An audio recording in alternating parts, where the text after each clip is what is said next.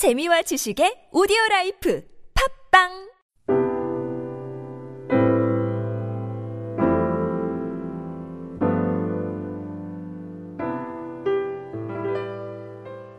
사랑에 대한 느낌이 있어요. 우리가 36년 동안 얼마나 힘들었는지, 그리고 마침내 우리가 해방이 되어서 자주 국가가, 독립 국가가 되었다는 것에 대한 느낌, 감격이 있는 거예요. 그리고 마지막으로 이 독립에 대한 의지까지 우리가 생기면서, 그래서 우리가 8.15 해방전을 맞으면, 어, 우리 광복절을 맞으면, 우리 전체적으로 갖고 있는, 갖게 되는 지식과 느낌과 그리고 어떤 의지 같은 것이 같이 합쳐지면서 우리에게 각별한 의미가 다가오는 겁니다. 그런데 우리 2세들 경험하지 못한 한국 문화를 경험하지 못한 우리 2세들이라든가 아니면 미국 사람들은 8월 15일이 되어도 우리가 느끼는 것과 우리가 생각하는 이 광복절과는 전혀 다른 느낌과 지식을 갖게 되는 거예요. 미국 사람은 단지 2차 대전이 끝난 날로 생각을 하게 되는 거예요. 그래서 우리가 마음을 다해서 무엇을 다가갈 때는 이런 생각과 느낌과 의지가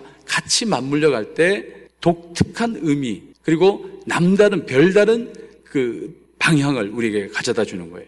마찬가지로 해서 우리가 하나님 여호와를 마음을 다해 의뢰한다 그랬을 때는 하나님이라는 분에 대한 지식도 있어야 되고 하나님이라는 분에 대한 우리 느낌도 있어야 되고 그리고 하나님이라는 분에 대한 우리 의지까지 다 하게 될 때, 그럴 때 우리, 우리가 비로소 여호와 하나님을 마음을 다해 의뢰한다. 이렇게 우리가 정리를 해볼 수 있습니다. 그랬을 때, 우리 오늘 본문에 들어가서 그러면 이 생각과 느낌과 의지가 어떻게 나타나고 있는지 우리가 한번 찾아가 보도록 하겠습니다. 먼저 7절에 마음을 다하여 의뢰하는 자는 스스로 지혜롭게 여기지 않는 사람이에요. 스스로 지혜롭게 여기지 않는 사람. 이것은 무슨 말이냐 하면은 스스로 지혜롭게 여긴다는 것은 내가 가진 지식을 가지고 살아가는 그리고 내가 가진 개념과 생각 이상의 것은 받아들이려 하지 않는 사람.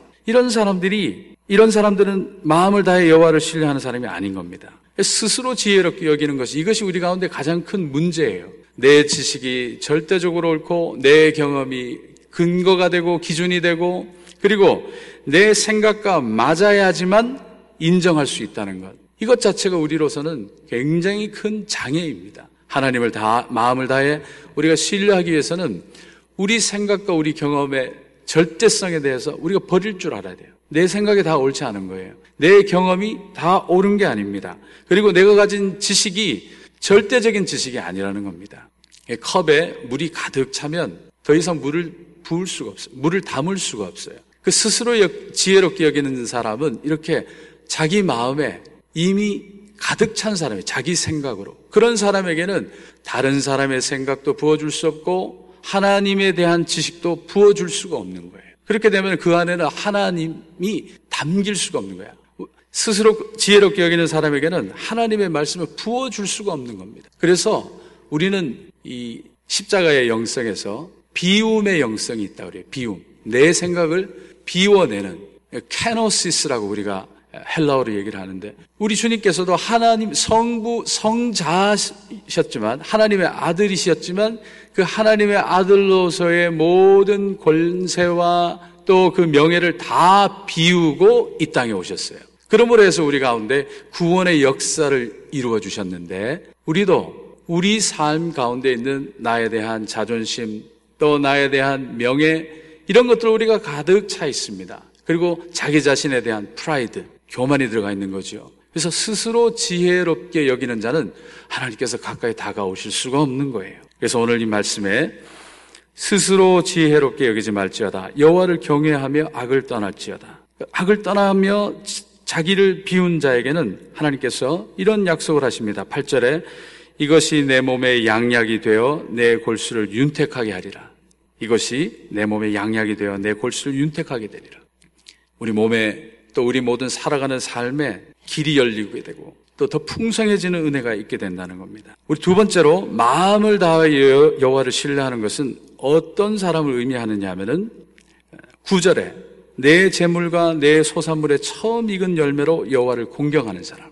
이런 사람이 마음을 다해 여호와를 신뢰하는 사람이다라고 할 수 있습니다. 구절의 이 말씀에는 어떤 의미가 담겨 있느냐면은 여호와 하나님을 감 감성으로 느낌으로 공감한 사람이라고 할 수 있어요. 이 여호와를 공경하다 할 때 이 공경하다는 히브리어는 카바드라고 하는데 특별히 부모님을 사랑한다라고 하는 단어를 쓸 때 이 공경하다 카바드라는 단어를 씁니다.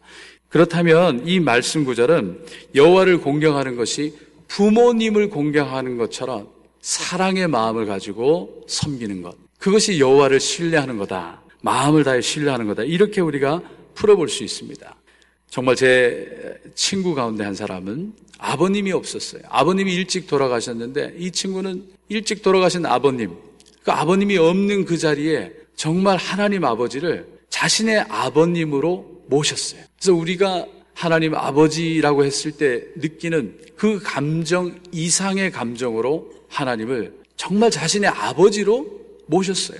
왜냐하면 어릴 때부터 아버지를 보지 못했으니. 그래서 그 친구는 하나님 아버지에 대한 기도와 그 하나님 아버지에 대한 또 헌물과 이런 모든 면에서 남달랐어요. 정말 날씨가 추워지면 아버님께 부모님께 뭐 보일러 떼어드려야지 이런 심정으로 그렇게 절기마다 헌금을 했어요. 그런데 하나님께서 놀랍게도 그렇게 처음 익은 열매로 또 소산물로 제물로 이렇게 하나님을 섬겼는데 그 친구는 정말 이 말씀대로 하나님께서 복을 주시더라고요. 10절에 보시면 그리하면 내 창고가 가득히 차고 내 포도즙 틀에 새 포도즙이 넘치리라. 어, 정말 그 친구의 삶 가운데 하나님께서 풍성한 제물로 축복을 하시는 걸 보았습니다. 그래서 이 마음을 다해 여호와를 신뢰하고 의뢰한다는 것은 이렇게 우리가 부모님을 섬기듯이 감성을 가지고 느낌을 가지고 우리 하나님을 섬기는 그것이 마음을 다해 여호와를 신뢰하는 삶인 줄로 믿습니다. 그리고 마지막으로 마음을 다해 여호와를 신뢰한다는 것은 우리 생각뿐만 아니라 우리 느낌만이 아니라 의지를 가지고 하나님을 선택하는 삶입니다. 6절에 보시면은 너는 범사의 그를 인정하라 그리하면 내 길을 지도하시리라. 범사에 인정하라 그리하면 내 길을 지도하시리라. 이게 요즘 나오는 영어의 새로운 그 번역본 New Living Translation이라고 하는 번역본이 있는데 그 번역본에서는 이 말씀을 이렇게 어, 번역을 했어요.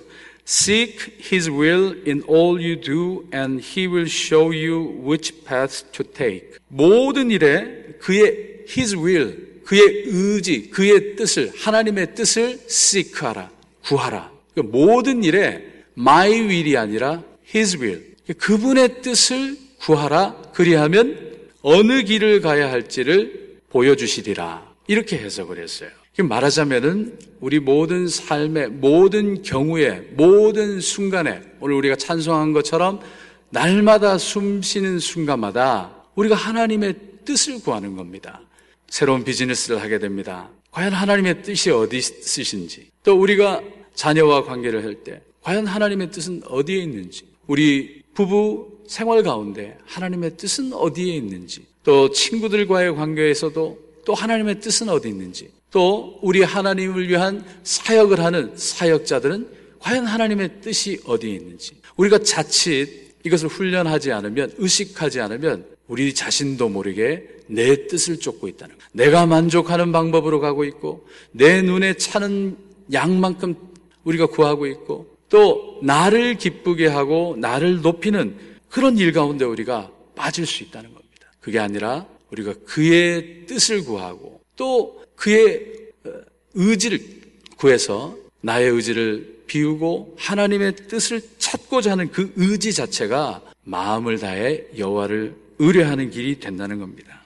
또 그랬을 때에 오늘 이 말씀 범사에 그를 인정하라 그리하면 네 길을 지도하시리라 지도한다는 의미는 또 원어를 찾아봤더니 독특한 의미가 있어요. 그 길이 smooth 순탄하게 되고 straight 곧장 가게 되고 그리고 easy 아주 쉽게 된다는 의미도 있더라고요. 말, 말하자면 우리가 하나님의 뜻을 구하고 내 뜻이 아니라 하나님의 뜻을 구하고 그것을 이루고자 마음에 소원하며 나간다면은 그 길이 순탄하게 될 것이고 그 길이 고든 길이 될 것이고 바른 길이 될 것이고 또한 그 길이 가장 쉬운 길이 된다는 것입니다. 우리가 결국 우리 자신의 고집을 하다가 옆길로 가게 되고 또 우리가 연단을 받게 되고 그러면서 이제 우리가 훈련이 되는 것 아니겠습니까? 그래서 오늘 말씀은 우리가 생각과 느낌과 의지를 다해서 다 하나님을 향한 생각, 또 하나님을 사랑하는 그 마음, 그리고 하나님의 뜻을 높이고자 하는 그 의지를 가지고 우리가 여호와를 신뢰해야 된다는 겁니다. 그런 가운데 이런 생각과 느낌과 의지라고 하는 것이 얼마나 분산되기가 쉽습니까? 그렇기 때문에 우리가 훈련을 해야 된다는 거예요. 그러지 않으면 이것을 올곧게 나갈 수가 없게 된다는 거예요. 그래서 오늘 마지막 말씀에 11절과 12절의 말씀을 보시면 내 아들아 여호와의 징계를 경히 여기지 말라 그 꾸지람을 싫어하지 말라 이 말씀을 조금 더 바꿔서 표현을 하면은 이 징계라고 하는 낱말의 영어 낱말은 discipline이에요. discipline. 어, 뭐냐 하면은 훈련시키는 거예요. 육군 사관학교에 들어가면은 discipline이 있어요. 해군 사관학교에 들어가면 discipline이 있어요. 일어나는 시간이 달라요. 걷는 법이 달라요. 자는 법도 달라요. 먹는 법도 달라요. 훈련을 통해서 절제하게 만든다는 거거든요. 그래서 말씀드리자면 우리가 여호와를 마음을 다해 신뢰하는 삶을 살, 살아가고자 우리가 결심하게 될 때 하나님께서 우리를 도우신다는 의미가 있습니다. 그건 뭐냐면은 여호와께서 징계하신다. discipline 하신다. 훈련시키신다. 그러므로 해서 우리가 그 훈련 가운데 받게 되는 게 뭡니까? 연단을 받게 되는 거예요. 그러므로 해서 우리 연단 중에 우리가 고난 받는 중에 너무 낙심하지 말고 우리가 너무 좌절하지 말고 그 징계, 그 훈련, 그 discipline을 통해서 우리가 하나님 앞에 더 나가게 된다는 거고 또 그런 훈련을 받게 된다는 것은 오늘 12절의 말씀에 대저 여호와께서 그 사랑하시는 자를 징계하신다. 그 사랑하는 자를 훈련시키신다는 거예요. 그래서 우리가 고난 가운데 있다. 우리가 훈련을 받고 있다는 뜻은 뭐냐면 여호와 하나님께서 우리를 사랑하고 계신다는 뜻입니다. 그러므로 해서 우리 어떤 상황 가운데도 감사할 수 있게 되고 또 우리가 힘든 가운데 있을지라도 기도하게 되고 또 그러는 가운데 하나님께서 우리에게 뭘 주십니까? 기쁨을 회복시켜 주는 줄로 믿습니다. 그래서 오늘 우리 오늘 이 말씀 너는 마음을 다하여 여호와를 신뢰하고 내 명치를 의지하지 말라는 말씀 이 말씀을 붙들고 우리 삶 가운데 매일 승리하는 저와 여러분 되시기를 주의 이름으로 축복합니다. 기도하겠습니다.